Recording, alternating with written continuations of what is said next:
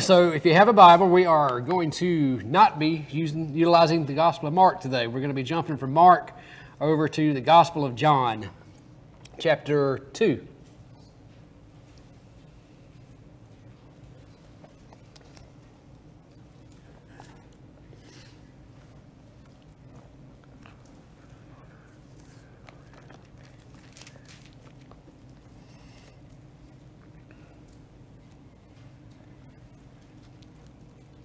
John chapter 2, we're going to be starting in verse uh, 13.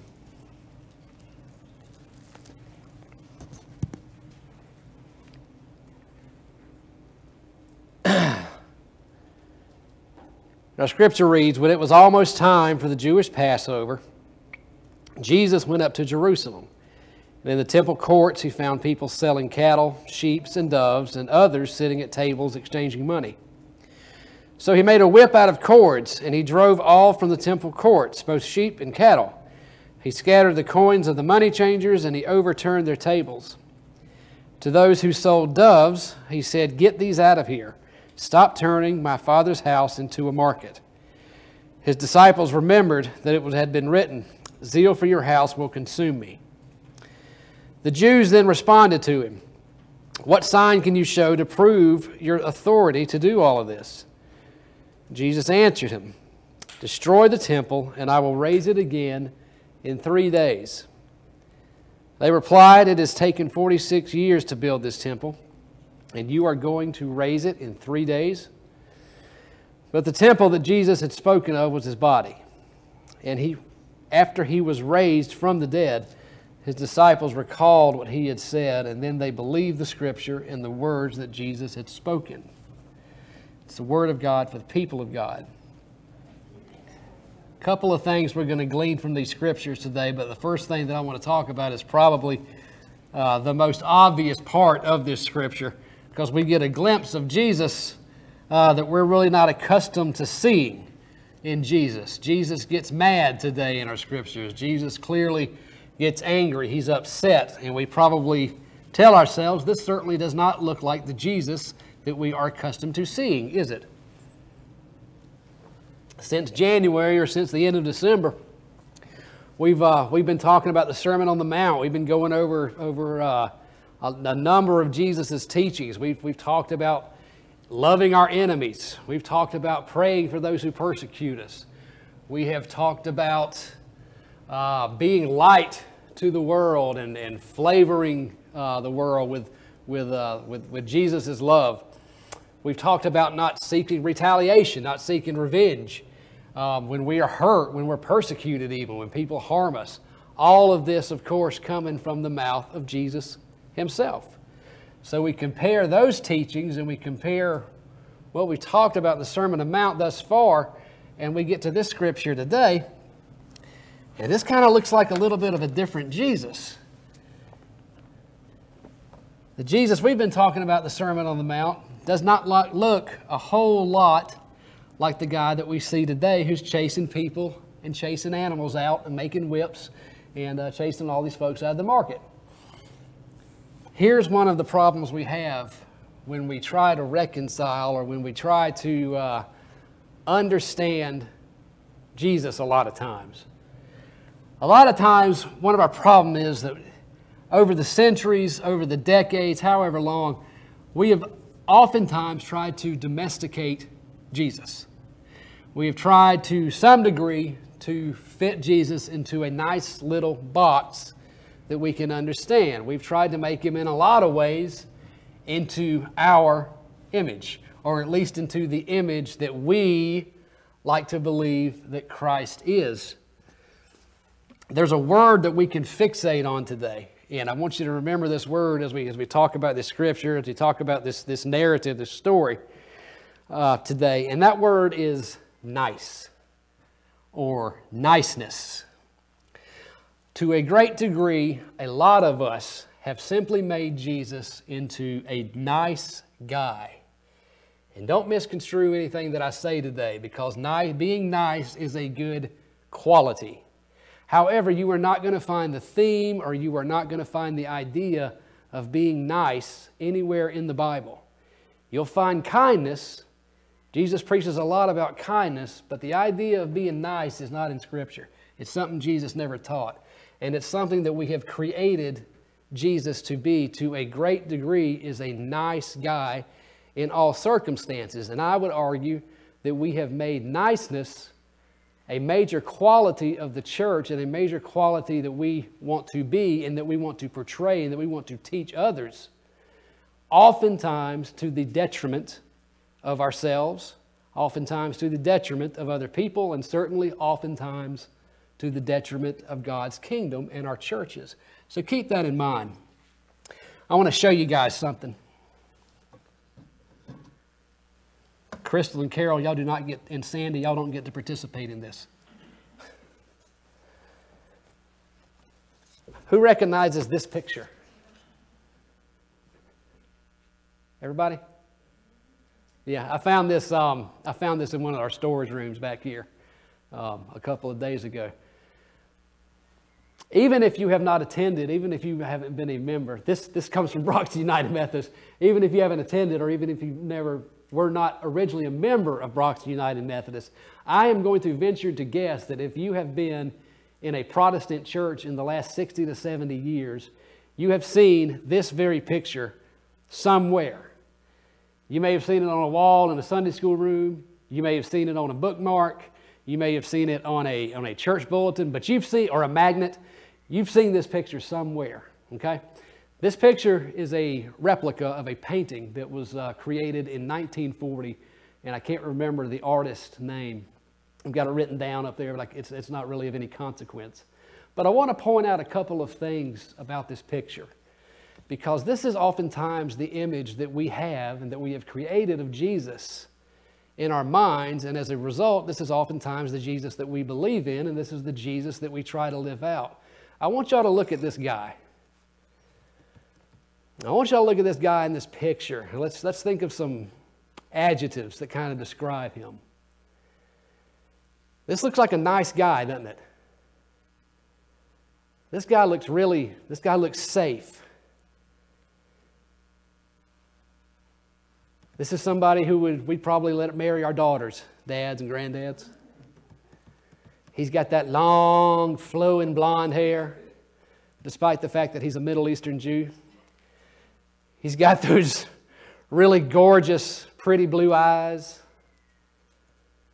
And he just looks like the kind of guy that we'd like to sit down and have some dinner with. A good neighbor.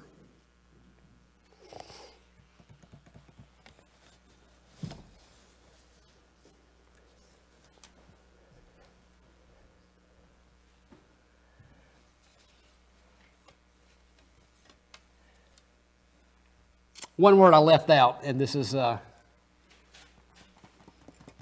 he also seems kind of effeminate, if we, if, if, if, we were being honest. He kind of, look, he kind of looks very effeminate, to be honest with you.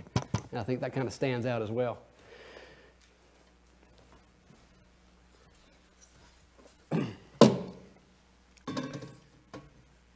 You look at that picture and you wonder why in the world would somebody want to arrest and crucify such a nice guy. Here's the problem what you see in that picture, that ain't Jesus. That ain't him. And unfortunately, and this is crazy how the human mind works, we have created this very type of image in our own minds and in our own hearts of who Christ is. What he looks like, certainly, if he looks like this dude, he's just a nice all around guy, all American boy. that ain't him, folks. And we need to get rid of this idea of domesticating Christ and creating him in our image or creating him in the image that we would like to be. Because certainly the image and the portrayal that we get of Jesus in the scriptures today doesn't match that image, doesn't match that very common image that we have, that assumption that we have. Because, yes, Jesus gets angry today and he acts on that anger, and he acts on that anger. Jesus can get angry because God gets angry. And anybody who teaches you that God does not get angry is wrong. God does get angry. Remember what I've taught you guys before You can't separate, and, and, and, we, and we talked about this when we talked about the love of God. and that is that you cannot separate the character and the essence of God from the character and the essence of Jesus. In other words, if God is an all loving God, then Jesus has to be an all loving Jesus because they are one and the same. If God can get angry, if God does get angry, certainly Jesus can get angry. And we see that in today's scriptures. Yes, Jesus gets angry and he acts on it. God gets angry sometimes. God gets ticked off sometimes. You don't have to read very far into, into the Bible, especially the Old Testament, uh, to understand and to see that, yes, God gets angry. Now, let me say this about God's anger real quick so nobody misunderstands me. I am not preaching an angry God. I am not preaching a, a God that is out to, out to hurt us because, because that's the God, on all honesty, that I was brought up with. And that is not the overall character of God. God is love. John tells us that. That is the essence of God. There's a difference in understanding that God gets angry as opposed to God is angry. Okay? It's very important that we understand that. Yes, God exercises judgment. Particularly, we see it in the Old Testament. He exercises what we call wrath in the Old Testament. He, he gets angry. But God is not an angry God. We know that from scripture after scripture after scripture that He is what? Compassionate, that He is slow to anger. And here's something else we do it, that we create in our image too. When we start talking about the wrath of God, we start talking about God's anger, those types of things. We want to make Him again into our image. God's anger, God's wrath, as we like to call it sometimes, is not anywhere similar to human wrath and human anger. I think when we think about the ideas of wrath, the idea, the theme of wrath, we think about this explosive, unhinged type of human reaction that we see so many times in humans. No, that is not the way that God operates. God is long suffering. Okay? God is long suffering with us. It takes a lot to get him mad. It takes a lot for him to get angry. It takes a lot for him to, to act out and do what he does sometimes as an action to that anger. Very important that we understand that. So I don't want to give you the wrong image of who God is, but we should understand what He does sometimes. To deny that God gets angry and sometimes acts on that anger would be wrong all day long. We can think of, uh, to point out one more thing. We can think of, and this will be congregational participation time, we can think of all kinds of instances where God clearly gets angry. Can y'all name one or two?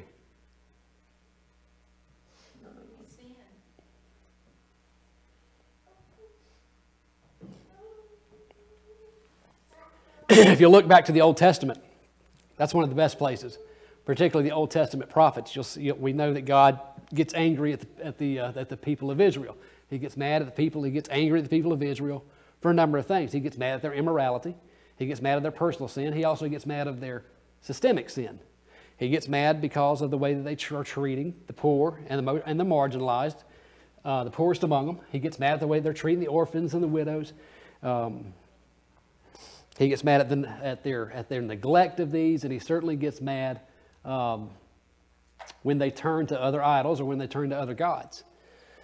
But again, this anger is long suffering. It took a long time it took a lot of rejection and a very long period of, of, of their rejection of God and their refusal to, to get on board, so to speak, for him to finally act out and exercise the type of judgment that he did, or allow them, in, in my perception, he allowed them to do what they wanted to do, in other words. And they suffer the consequences for it. So, yeah, Jesus can get angry. Jesus does get angry. God gets angry. It happens. Anybody who, who would teach you otherwise is, is, is just wrong. but God is not an angry God. And I hope that, hope that we, under, we understand that. Some of y'all are probably familiar with a, with a uh, piece of scripture from Ephesians that was written by the Apostle Paul as we talk about the idea of anger. This is another very popular scripture that gets pointed out and gets drawn out when this topic comes up. And you can look it up later if you want to, but it's Ephesians 4.26. and here's what Paul writes. He writes, In your anger, do not sin. In your anger, do not sin. Do not let the sun go down on your anger, is what Paul writes. Now, does that contradict the scripture that we're reading today about Jesus? A couple of things. Jesus got angry, clearly, but did he sin? No, of course not. Of course not. We know that Jesus is infallible. We know that Jesus is perfect. There would not be a Christianity worth following had Jesus not been absolutely perfect. There would be no Christianity if Jesus had any flaw in regards to sin whatsoever. We would not, this church would not exist today. There would not be a church of Jesus Christ. Jesus got angry, yet he did not sin. Although he was tempted oftentimes. We remember that directly after his baptism. We just talked about that not too awful long ago. Jesus was tempted still didn't sin. Secondly, that Paul recognized this. When he writes, In your anger, do not sin, do not let the sun go down on your anger, this is pretty neat. Paul seems to imply, or he seems to uh, infer, that yeah, inevitably we're going to get angry. Listen to it one more time. In your anger, do not sin. There's an inference there. There's an inference there that anger is going to happen. You're going to get mad inevitably. That anger in, of it, in and of itself is not sin. Jesus did not sin. Sometimes when we get angry, we don't sin. Certainly, the things that make God angry should probably invoke some frustration and anger from us from time to time. Certainly, things like selfishness are not of God. That's the kind of anger we need to be aware of. Be aware of. Bitterness, that type of anger, is something we need to be aware of. Ill will towards anybody, something we need to be aware of. Those clearly don't fall into the category of things that make God angry and should make, probably should make us angry. Lois, I think the power of sin over other people should make us angry. I don't even think we should necessarily get angry at people because of their sin. I think we should be angry at the power that that sin has over them in my interpretation anyway. These are the things should make us angry. Mistreatment of people should make us angry, probably, particularly those that Jesus calls the least of these in the Gospel of Matthew, chapter 25. These things should probably invoke a little bit of upset inside of us. Now, let me take it in a little bit of a different direction. Um, from where we have been going. And let me go back to that subject of niceness. Because I think that's something that is, is very, we, all churches should be talking about this, to tell you the truth.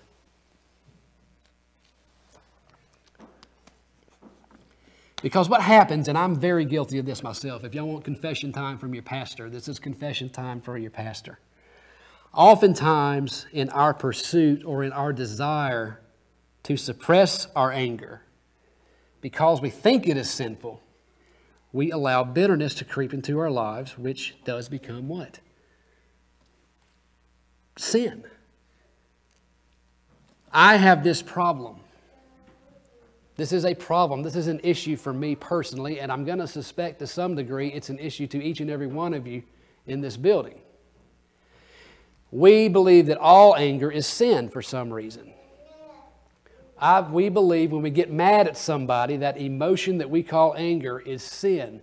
So in my case, I try to suppress that anger. If I get mad at somebody, I try to suppress it. I don't lash out. What happens very, very often when we do that, when we refuse to address that anger, is it boils and boils and boils. And it turns into something else. It turns into bitterness. It turns into resentment. It turns into, turns into sin. I'm hurting God and I'm hurting myself when I allow myself to do that. Recognizing and being able to act on that anger is something that we need to do. In order to be spiritual, spiritually healthy, we got to have honest talks. We have to have honest conversations about our anger. We have to have these conversations as individuals with ourselves and our families, and certainly within our churches. Don't get me wrong, I'm not advocating meanness whatsoever. But we have placed, in my opinion, the idea, getting back to false Jesus over here, we have, we have allowed ourselves to place the idea of being nice or niceness on this pedestal of virtues that we hold near and dear to our hearts. Unfortunately, the virtue of niceness, once again, is not taught in Scripture. But we've elevated that. It's not reflective of Christ, really. I'm not saying Christ wasn't a nice guy. I'm not saying niceness is a bad thing. But niceness can also harm us. Niceness can also harm other people. Certainly, niceness can harm our churches, and niceness can harm God's kingdom. What do you mean, Jerry? Well, let's take for let's take, let me give you an example. Let's say we're at church one day, and uh, you're in Sunday school, and you get into it with somebody over some theological discussion, Jude, and and this person makes you mad. He makes he or she makes you angry. If you are like me, and again, I suspect to some degree we all are, in this regard anyway. If you're like me, you're not going to address that anger with that person initially.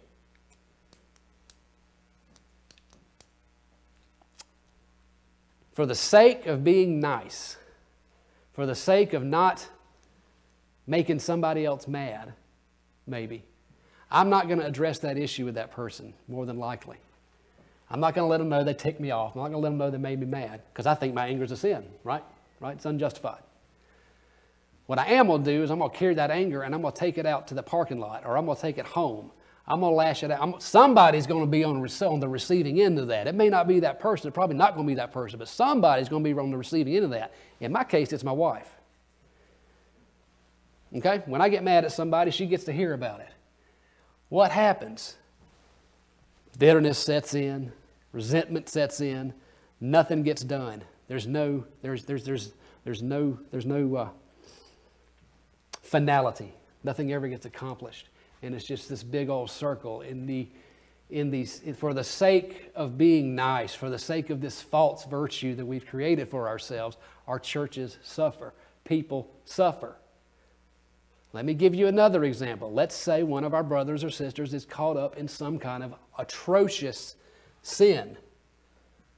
Something, something absolutely atrocious. Maybe it's addiction. Maybe it's sexual sin. Um, do we address that with that person? Or do we leave it alone for the sake of being nice? We got a brother or sister stuck in sin hurting themselves, hurting God, more than likely hurting other people. But for the sake of being nice, we don't address it. We don't talk about it. For the sake of, for, for the potential of ticking somebody else off, we ignore it. And we allow that person to sin. We allow that person to hurt themselves. We allow that person to hurt other people. And we allow that person to hurt the church of God. We allow that person to hurt God's kingdom. And it just goes on and on and on and on. I'm not advocating for being mean, but my gosh, if we love people to say we love the way we say we love people, that's the most loving thing we can do a lot of times. Hey, you're messing up. You're hurting yourself. You're hurting God. You're hurting other people. But we don't do that, oftentimes for the sake of niceness.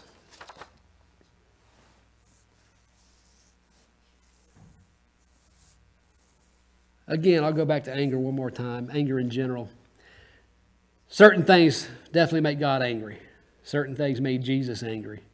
What we have to do a lot of times is we have to learn how to distinguish healthy and righteous anger from self righteous anger and from these ideas or these themes of bitterness and ill will and resentment. We have to be able to distinguish those. There is good anger there are instances where it's okay to be angry. Jesus is our example for that today. One more word, and I'm going to take this in a, in a different direction. Uh, Jesus' narr- Jesus's motivation for doing what he did really isn't spelled out for us in this, in this story, by the way. It's really not spelled out for us in the, in the narrative. We know that he gets, that he, that he gets angry, definitely, but why he did what he did isn't really told to us. We can infer some stuff, but, but, but it doesn't give us his motivation. Nowhere, nowhere in, in this story or the other stories um, on this incident in the, in the Gospels tells us really what Jesus' motivation was. I think it's pretty safe however, to infer, and here we go with inference again. It says that he was zealous. It said, it's, I think the uh, I think the exact scripture was was the, the the apostles or the disciples recognized that he was zealous for his father's house for one thing. But I think there's also, I think we can all, if we take this account, this, this, this instance from the Gospel of John into account and the other gospel accounts of this story, I think we can definitely infer that he was upset because of the way God's house was being treated. I think there's enough evidence there that we can that we can we can we can come to that conclusion anyway, come to that answer. Reverence for God's house. There's a lack of reverence for the house of God in these scriptures, and I think we can all probably agree on that. Jesus refers to this place of worship as his Father's house. It's a sacred space to him, it's a sacred space to God. It's, uh, it's not a space that's there that was intended to be cheapened by market practices. Let me tell you what's probably going on in these markets. Some of this, some of this stuff, and I'm not going to give you the whole story. The instance uh, for time, time, time's sake. some of this was okay. But a lot of it was not okay because a lot of these market practices were bad. They were poor. People, they were poor practices because people were taking advantage of poor people. The temple, the house of God, as far as Jesus is concerned, as far as we're concerned, is a place that should be kept clean. It's a place that should be kept pure. It's a place that should be suitable, literally, for God's presence. The temple, today, what we would call the church, is a place where worship is elevated above all else. All else. Maybe there are some areas where we could even think of where this occurs in our church, where worship is not elevated above all else. I've certainly been in those environments myself. It's not present here. I think I would tell you if it was, but certainly I've been in, in church environments where I would say the worship of God takes a back seat to other things that are going on. And you can probably testify to some kind of similar experience. Most of us, most of us in this room today, most of us in this sanctuary today would probably applaud what Jesus did. A lot of bad stuff going on in there. A lot of irreverence for, this, for, for God's sanctuary. A lot of irreverence for God's temple. A lot of, uh, a lot of cheating going on, as a matter of fact a lot of taking advantage of people going on. So we, we'd probably agree, we'd, we'd probably applaud, uh, or say that we would applaud what Jesus did. Driving out all those folks, emphasizing the proper use of God's house. We would agree, I think, that most, uh, most of us would agree that, that, that uh, the temple today, what we would call the church, is a holy space to be kept clean, to be kept pure for the sole purpose of meeting with God. But and I told you I was taking this in an entirely different direction from anger. Y'all stay with me. Something happens at the end of this scripture. Something very interesting happens.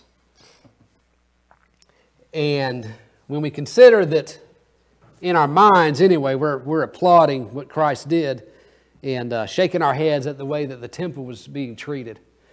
Jesus has a way of turning things upside down on us and making us look inside of ourselves because what happens at the very end of this scripture is very, very cool. And it should cause us or bring us pause and it should cause us to ask some serious questions. Let me, re- let me reread 19 through 22.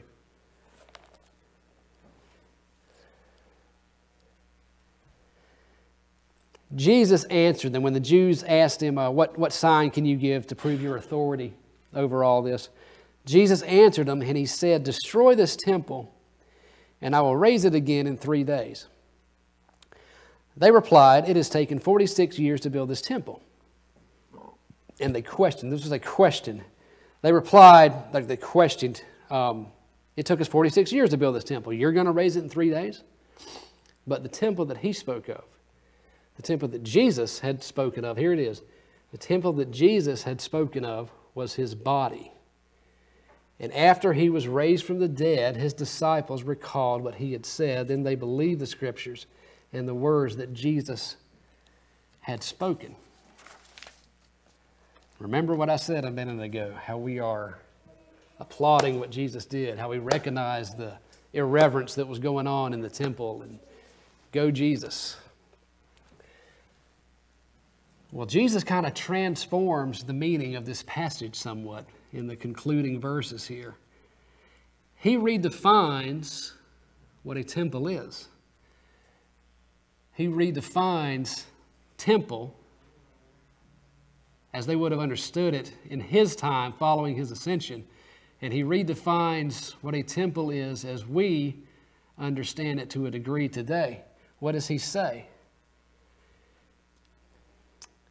He says, Destroy this temple, his body, and I will rebuild it in three days. They misunderstood what he was saying at the time. They thought he was talking about the physical temple, the brick and mortar temple.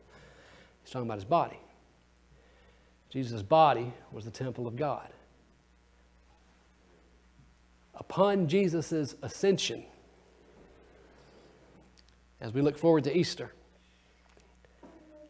upon Jesus' ascension, something else became the temple of God. And every person in this room is part of that.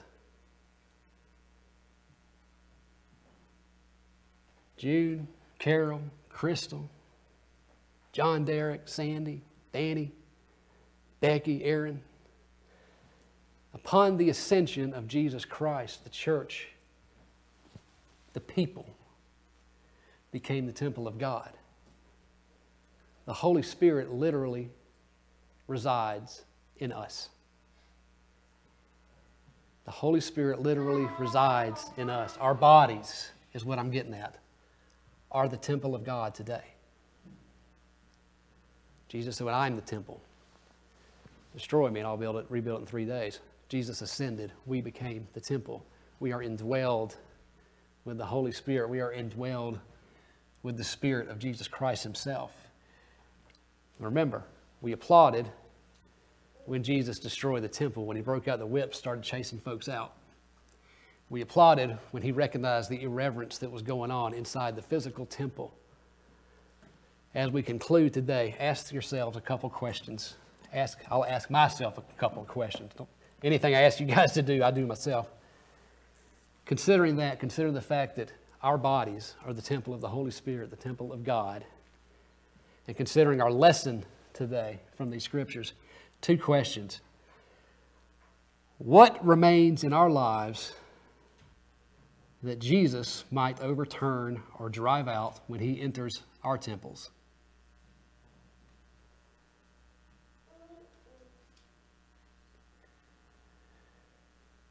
What remains in our lives, our hearts, our thoughts, our words, our actions, that Jesus might drive out or overturn when he enters our temples? And after we've considered that, how can we rededicate our temple to be a clean and a holy space suitable to dwell with the Father?